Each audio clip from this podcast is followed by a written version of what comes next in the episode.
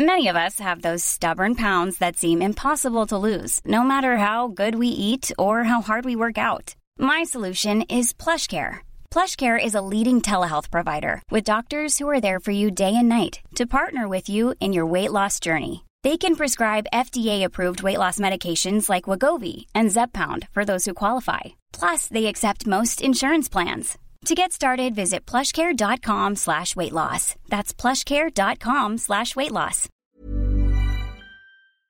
Today we've got a nuclear revenge years in the making. We'll get to that in a bit, but first, I ruined my mum's friend's life, and I don't regret it. Ever since I was a little girl, Aunt Amelia had always been a thorn in my side. She was one of my mum's closest friends, and she lived next door to us, so there was no escaping her at all. I remember always hiding in my room every time she came over as a child, even as little as 10 years old. What was my issue with her? Well, for one, Aunt Amelia for some reason just couldn't keep her mouth shut. What was worse was that she never had anything good to say about anything or anyone. She would complain about people's weights, height, fashion choices, hair, dog breed, and even the fact that they seemed happy. Why my mom liked having someone like that around, especially around her children, was and is still a mystery to me. Now, I would have been content with just avoiding her, but for some reason she seemed to figure out my dislike of her, and she made it her life's mission to do all she could in her power to upset and rile me up. It was straight up targeted harassment. Now, I'm a very reserved person. I rarely talk, and I've mastered the art of one word answers. I also hate confrontations as they make me extremely anxious. So when Aunt Amelia starts talking smack about me, like how I look overfed and should cut down on eating, or how children my age were already doing great things and I should try to challenge myself, never mind the fact that her own sons were bullies who did nothing but shoplift and smoke blunts at the junkyard, I would just smile uncomfortably and try to get out of the situation. A few times, I tried to talk to my mom about how disrespectful her friend was. Unfortunately, she just couldn't see it, and instead advised me to keep my distance if I didn't feel comfortable. And so I dealt with Aunt Amelia's bullying for years without any serious confrontation. And then, one day in my senior year of high school, something absolutely ridiculous happened. I, like almost everyone else in my class, was very concerned about getting admission into college. I had applied to a few colleges within and outside New Orleans, hoping that my stellar record and extracurricular activities would help get me into one of America's top universities. Apparently, the thought of me going to college was something Aunt Amelia just could not take, so she tried to sabotage it. One day, a rumor started going around that someone had one day broken into school at night and stolen the principal's prized baseball signed by Ryan Braun from his office. The vandal had also allegedly tampered with the school's records, stealing some documents. The whole school was buzzing with the news. Many people had their suspicions, and more than just a few people, including me, suspected that it had been Andrew and his gang. Andrew was Aunt Amelia's son, and unfortunately, we were in the same class. In case you're wondering, Yes, my dislike of Aunt Amelia extended to Andrew. He was just so sly and mean. The issue of the stolen baseball was so serious that we had an assembly, which was rare to have in school, and he threatened that if the vandal was caught, he would punish them to the full extent of his power. About a week passed before something happened. The something was walking home from school to see police officers just outside our home. My parents were talking to a bulky police officer on the driveway. Them both being home from work at this time was not a good sign at all. The moment they saw me, they all, the police officer too, walked towards me with grim looks on their faces. Hello there, Jennifer. I'm Officer Daniel, and I'd like to ask you a few questions if you don't mind, the officer stated, and I almost instinctively knew what had gone down. Of course, Andrew had somehow hidden the baseball in my house. If I knew that little runt, he'd probably been the one to call the police to report that the baseball was in my house. I was almost completely right. It turns out it was Aunt Amelia who would call the police after seeing me hide it in my pocket the previous day. I just couldn't believe it. Saying awful things about me to my hearing was one thing, but actively trying to ruin my life was another. However, as much as I tried to defend myself, I just couldn't shake the case, especially seeing as not only the ball, but the missing school records were found under my bed. After a long legal battle, a change of schools, and constant whispers from people, I was given a 30 day community service sentence, mostly because this was a first time offense. It went on my permanent record, ruining any chance I had to get into an Ivy League school. At that point, I was done with Aunt Amelia. I told my mom I knew she and her son had been responsible somehow, and if she wasn't going to cut her off, I couldn't talk to her anymore. My mother chose her friend, and so I moved out to live with my grandparents. Thankfully, I got into a college where I studied accounting, and after I graduated, I moved to Chicago. This entire time, I rarely spoke to my parents. In Chicago, I got a job as a financial analyst, and I was pretty good at it. I was so good that in just a few years, I rapidly rose through the organization's hierarchy. And then I met my husband, Tony. Tony was an absolute sweetheart and was very supportive, and we fell in love almost immediately. We dated for a year, and then he proposed. I said yes, and we started planning our wedding. I still wasn't on good terms with my parents, and so I had no intentions of inviting them to my wedding, but Tony talked me into giving them another chance. While he wasn't particularly traditional, he felt it would be good if my parents were there for the wedding. He said it would bring good luck. And so, together, we started the process of reconnecting with my parents. It was hard, and sometimes I just wanted to go back to life without them, but I had honestly missed them both. And after weekly appointments with a psychologist, a few calls with my parents where we unpacked a lot, and a visit to my hometown, I made the decision to have my parents back in my life and invite them to the wedding. I wasn't pleased to find out that my mom was still close friends with Aunt Amelia, though, but I was willing to let sleeping dogs lie so long as she kept her distance. The day of the wedding, I was excited and anxious. I wanted the day to be perfect. Everyone that I'd loved, including my parents, were present. And so when the time came, my father, who'd been waiting at the base of the aisle, put my hand in his and started walking me down the aisle. Then he moved closer to me and whispered that there was a little issue, but it wasn't serious enough to be a concern. I was about to ask what was wrong when I saw her. My father tightened his grip on my arm and whispered again that she hadn't been invited, but had just shown up and refused to leave.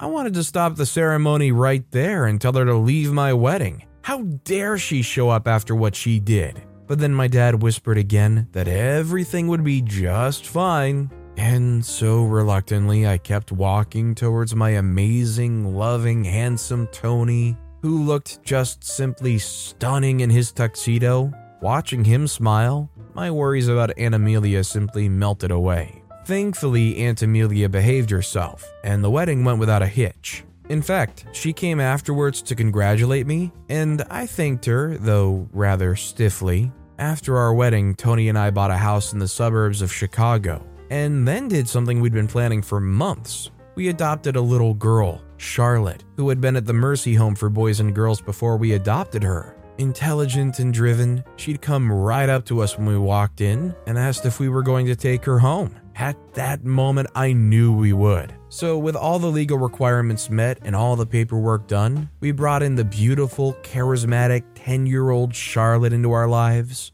Tony and I showered our new daughter with love and did our best to provide as much as we could for her. She was also very reliable and was intent to take on as much responsibility as possible even when we didn't want her to. Eventually, my parents said they'd like to meet her, and so Tony, Charlotte, and I got packed and went to my hometown to introduce my family to my daughter. My parents had planned a pretty nice family dinner at their home and had invited my older brother Brad, who lived in New York, in for a couple of days. I was worried that Charlotte wouldn't be comfortable around my parents, but that fear was soon tossed aside. She loved my parents, and in turn, my parents seemed to really like her too. This was going very well indeed. At my parents' home, my husband and I decided that we'd stay in the spare room, while our daughter would stay in my old bedroom. Soon, Brad and his girlfriend too were home, and we started planning the dinner for that evening. I noticed something wasn't quite right when my mom started to set a table for eight people. so I asked if we were expecting anyone else.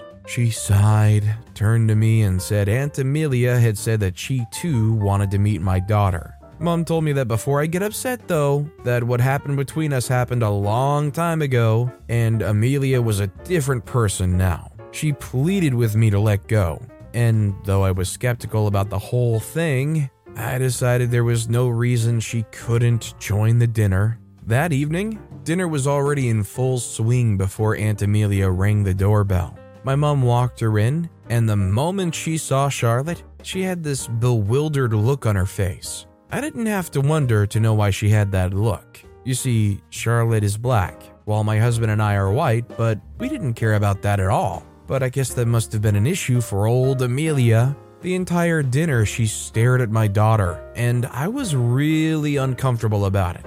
And then, just when I thought dinner just might go without a hitch, she did it. She asked, So, why did you and your husband get a black daughter? Doesn't really match your skin. I was horrified and asked, What? I thought that was warning enough to shut up. She didn't seem to think so. She said, I mean, you don't exactly look like you're a family with the differences of your skin color. Seems a bit odd, don't you think? I mean, if you'd at least gotten a Mexit, get out, I screamed. Get out. Get out and stay the heck away from my family. Amelia is many things, but even she knew she had to leave immediately. She glanced at my parents, dropped her wine glass, and left. I looked towards Charlotte to see that she was silently crying. Later that night, Tony and I had to talk to Charlotte about how some people are racist and reiterate that we loved her unconditionally and would defend her against any form of racism at all. It hurt to see Charlotte hurting, and it was at that moment that I decided I would have my revenge against Amelia. I can handle her being mean to me as a child, or her even trying to get me imprisoned for a theft that I wasn't guilty of. But no one messes with my child and gets away with it. She was going to get what she deserved, whether or not she knew it. I didn't want to do anything illegal or wicked, so I considered my options. On one hand, I could sue on Charlotte's behalf for emotional distress. However, that would only drag on for such a long time, but it could also possibly affect Charlotte in the long run, and that wasn't something I could just bear. So I decided it would be best to put my complaint before a more powerful court, the court of public opinion. I wrote a pretty informative post on the community's page on Facebook and a thread on Twitter of my daughter's experience with Amelia. And as I expected, there was a lot of public outrage. Even better than the outrage was the ton of love and support pouring in from thousands of people. And then people turned to Amelia to make sure she was paid. Hundreds of people reported her to her employer, and soon she was promptly fired. She was also banned from businesses around and scorned by people everywhere she went. It was also a coincidence that the IRS had been investigating her, and the dust that was raised from the public backlash gave them the edge to be more assertive in pursuing their case against her. Eventually, she was arrested for tax fraud. After a few months of trial, was sentenced to 5 years in prison and a $100,000 fine. I heard about these things through my dad as we returned to Chicago shortly after I made those posts. My parents seemed to think that I did too much, but I told them I'd had, in fact, not done enough. I wasn't going to make the same mistakes as my parents and excuse an awful person. As for Charlotte, she's fine now and she's thankfully gotten over the whole incident. She knows that she is and she always will be a part of my family, no matter what anyone says, even if she's green and I'm purple. So there it is my story of how I ruined my mom's friend's life. I'd do it again for my daughter if I had to, and I'm really glad Aunt Amelia got what she deserved. And my only regret is that I didn't do something sooner. This next story is how I got back at my friend years after we parted ways. Growing up, I was severely obese, and all the kids made fun of me for it. Kids are so mean, my goodness. It was torture having to live my life like that. In middle school, my parents took me to a dietitian who helped me with my unhealthy eating habits. I lost a healthy amount of fat from walking my dog and eating right, but I was still a bit big. My weight still bothered my mom. She would yell at me when I tried to eat snacks, make fun of my weight, and swear that I'm never going to get a boy to look at me if I kept my bad eating habits up. My mom didn't like me. I had no doubts that she loved me, but she just did not like me for being fat, and she blamed me for it. Quality sleep is essential. That's why the Sleep Number Smart Bed is designed for your ever evolving sleep needs. Need a bed that's firmer or softer on either side? Helps you sleep at a comfortable temperature? Sleep Number Smart Beds let you individualize your comfort so you sleep better together. JD Power ranks Sleep Number number 1 in customer satisfaction with mattresses purchased in-store. And now, save 50% on the Sleep Number limited edition Smart Bed for a limited time. For JD Power 2023 award information, visit jdpower.com/awards. Only at a Sleep Number store or sleepnumber.com. A lot can happen in three years, like a chatbot may be your new best friend. But what won't change? Needing health insurance. United Healthcare Tri Term Medical Plans, underwritten by Golden Rule Insurance Company, offer flexible, budget friendly coverage that lasts nearly three years in some states. Learn more at uh1.com. Storytime is sponsored by BetterHelp. Nearly everyone at some point in their life will struggle with their mental health, whether that's something stressful at work, in a personal relationship, or something else. I know that I really struggled with anxiety in my early 20s, and therapy was a massive help for me. That's why I'm a massive fan of therapy and today's sponsor, BetterHelp. If there is anything in your life, big or small, that is negatively affecting you, get it off your chest with BetterHelp. It's an online therapy service that, after finishing a small questionnaire, will match you with a licensed therapist, where you can book appointments that match up with your schedule at any place or any time. And if you feel like you're not bonding with your therapist, you can switch at any point for free. Also, therapy isn't just if you're struggling with mental health. If you're looking for guidance or ways to improve your social skills, life, or relationships, it's a great judgment-free way of doing that. Get it off your chest with BetterHelp. Visit betterhelp.com slash storytimepod today to get 10% off your first month. That's betterhelp, H-E-L-P dot com slash storytimepod. If you could just stop stuffing all those donuts in your mouth, maybe stop eating all that candy, she would say. I didn't have any friends in school because of how I looked. There were kids I could have been friends with, but I was way too cool for them. All those kids wanted to do was fawn over the popular kids, gossip about them, and hate them while wishing they were in their shoes or that they had access to these kids. I didn't want to be friends with people like that. I wanted my group of people who genuinely loved themselves and had some self respect and were content with who they were whenever they were geeks, fat, small, or didn't have sick cars and the nicest clothes. Granted, my confidence wasn't so big at the time. I was insecure about my body, but I was quite the confident kid, at least for someone my age who was obese. I believed greatly in myself. At that point, my weight would decrease and then I would add some weight back on, depending on the state of my mental health. I was indeed a mess. When my mom divorced my dad, my bad eating habits got even worse. Before that, they were separated and sleeping in different rooms. I was sad and terrified. Sad because I knew how crazy my dad was about my mom. I was worried that he would never be happy again if their marriage did not work out. I was terrified because my mom might get custody of my sister and me. I didn't want to live with my mom without my dad. He was the one who saved me from her angry outbursts, her fat shaming, and her strict diet rules that never apply to my sister. I couldn't imagine living with my mom with no dad to come to my rescue each time she tried to give me heck. I secretly worried about this all through the period of their separation until they had a divorce. And my dad called us girls to ask who we would want to live with. I want to live with you, Dad, my sister replied. But I also want to live with Mom because I can't steal your lipsticks or play dress up in your clothes. My dad turned to me, his brows furrowed with worry. What about you, Cupcake? I said, You, Dad. And that was it. My parents agreed to have shared custody. My mom loved my sister. They were very much alike in different ways. My mom used to be a model before she had my sister, and my sister was well on her way to being a model too. She was pretty, just like my mother, but just like my mother, she could be very selfish and irritable. They got along well until they didn't. When that happens, my sister would run back from our mom's to our dad's home. Whenever my dad wasn't letting her attend all the late night parties she wanted to go to, she would run home to my mom.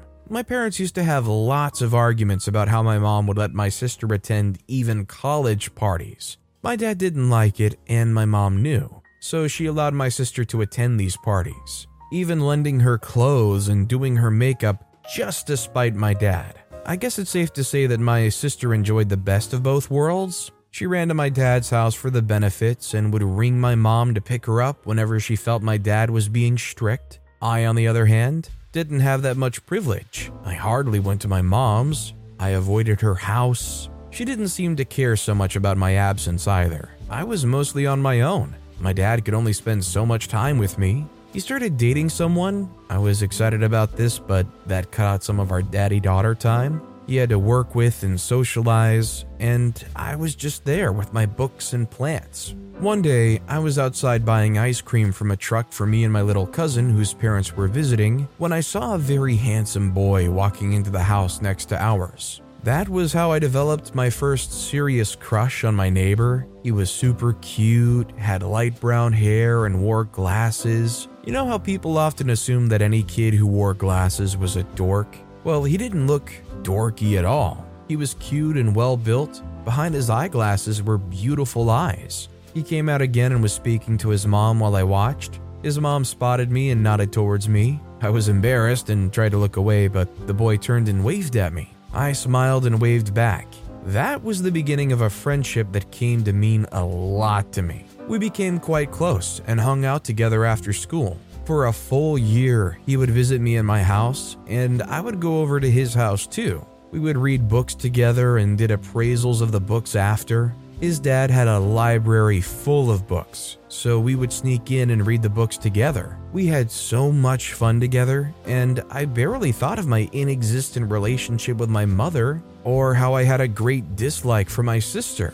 We talked about the popular people in our schools, and he complained about them being too shallow, and how a girl in his class was reading her essay to the class and pronounced island as Eastland. I remember us having a good laugh about that. I just don't understand how she was able to write and use it well in a sentence, but cannot pronounce it properly, he said after we had a good laugh. Well, it could be that she didn't write it, I offered. He said, No way, are you saying she paid someone to do the work for her? I said, It doesn't have to be an actual monetary payment. A girl in my school has guys who liked her just doing stuff like that for her. He said, She has to be really hot because there is no way I'm doing that for a girl who is not steaming. It was the first time I would hear him talk about a girl like that. Prior to that, I just never thought he would even consider a girl hot. I felt bad because I knew I wasn't hot. I just figured he would like me for my brains and our intense connection in chemistry. I also felt jealous because the girl in my school was indeed very hot.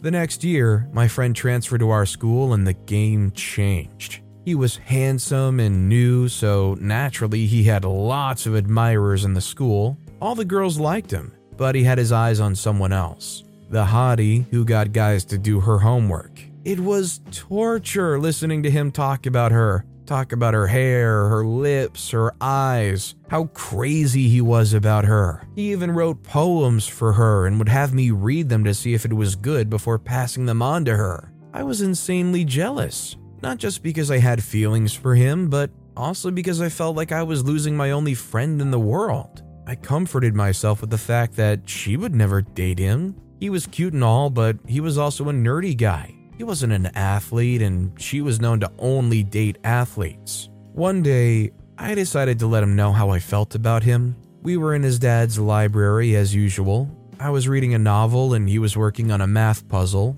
I wrote, I love you. I always have on a small piece of paper and dropped it on the note he was working with. He picked it up, read it, and looked up at me. I went back to my novel and felt his arms around my neck.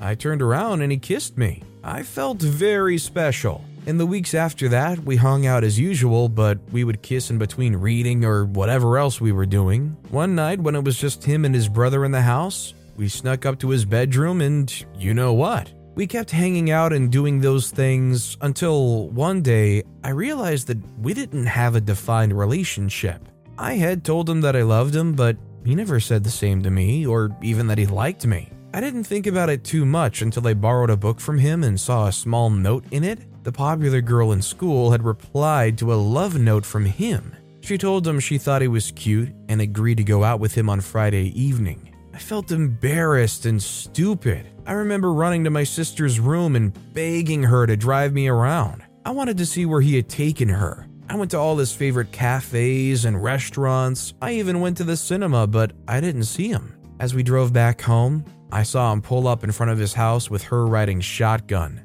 I nearly jumped out of my sister's car and walked up to them. What's going on here? I asked when I got to the car. They were both still in the car. What? He asked, looking at me like I had horns on my head. I said, Are you cheating on me? Are you going out with her? He said, Whoa, what do you mean by cheating? Is this a joke? We're not even dating. You're joking, right? I thought you said nothing was going on and she was obsessed with you, she asked him, looking at me sympathetically. He shifted uncomfortably in the driver's seat. Listen, nothing's going on between me and her, okay? She. I didn't wait to hear what he said. I walked away and never allowed him to utter even a word to me again. He came to my house many times, but my sister yelled at him and once threatened to call the police the next time he showed up at the door. Luckily, my sister was there for me all through that period. She took care of me and allowed me to cry on her shoulder whenever I returned from school and saw the two of them together, kissing and having a good time. Fast forward to six years later,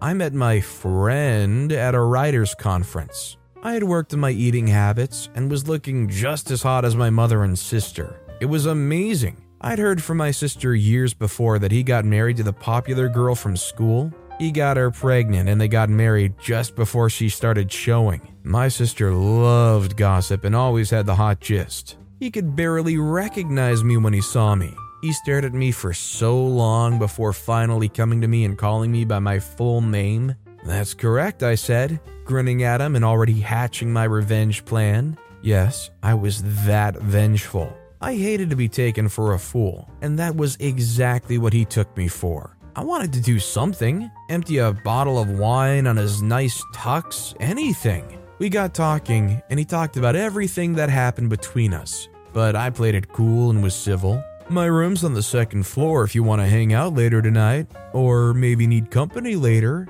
he said with a wink. It'll be like old times, he added. Old times? I don't want it to be like old times. Old times were bad times for me. I couldn't believe he still thought he had some sort of effect on me, and he was going to cheat on his wife. I returned to my hotel room that night and told my sister all that had transpired. She was pissed. We need to tell his wife, I said to her. She said, No, that would do nothing, trust me. I said, It won't? She said, Honey, not a lot of women will up and leave their marriage or anything because someone their husband dumped in the past claimed he propositioned her for sex. I winced when she said dumped and felt more rage. On the second day of the conference, he came over and sat beside me, trying to bring up deep topics I liked. It was all so fake that I started wondering if he'd always faked it. On the last day, I took up his offer to come to his hotel room. He was excited, and I pretended to be too. I made him order the most expensive wine on the hotel's menu and great food too when we went down to the restaurant to grab dinner. After dinner, he tried getting me to go up with him, but I wasn't ready yet. I asked that we visit the hotel's bar, and he agreed. I made sure he had a lot to drink before we returned to his room. It was very late at the time, so I figured he'd sleep up as soon as we got up. We made out for a bit, and then I told him I needed to use the bathroom. I came out of the bathroom to meet him on the bed, already passed out and even snoring. I got to work immediately. Took his suitcase, his shoes, they looked expensive and new, his wristwatch, and the hotel's telephone. I returned to my room and left the telephone in my room. Barely two hours after, I checked out of the hotel with his stuff and caught my flight back to my state. Later that day, I was sleeping, tired from all the stress that came with the conference, when I got a call from him. I know what you did. You have to give me my stuff back or I'll call the police, he threatened. I laughed. How about you call the police and I call your wife? I shot back. He never called again. Well, I certainly hope that wristwatch was worth some good money. But with that being said, that's all the time we have for today. Now, if you want to hear another absolutely crazy story of revenge, check out that video on the left. Or if you missed my latest video, check out that video on the right. That said, I'll see you all next time with some more stories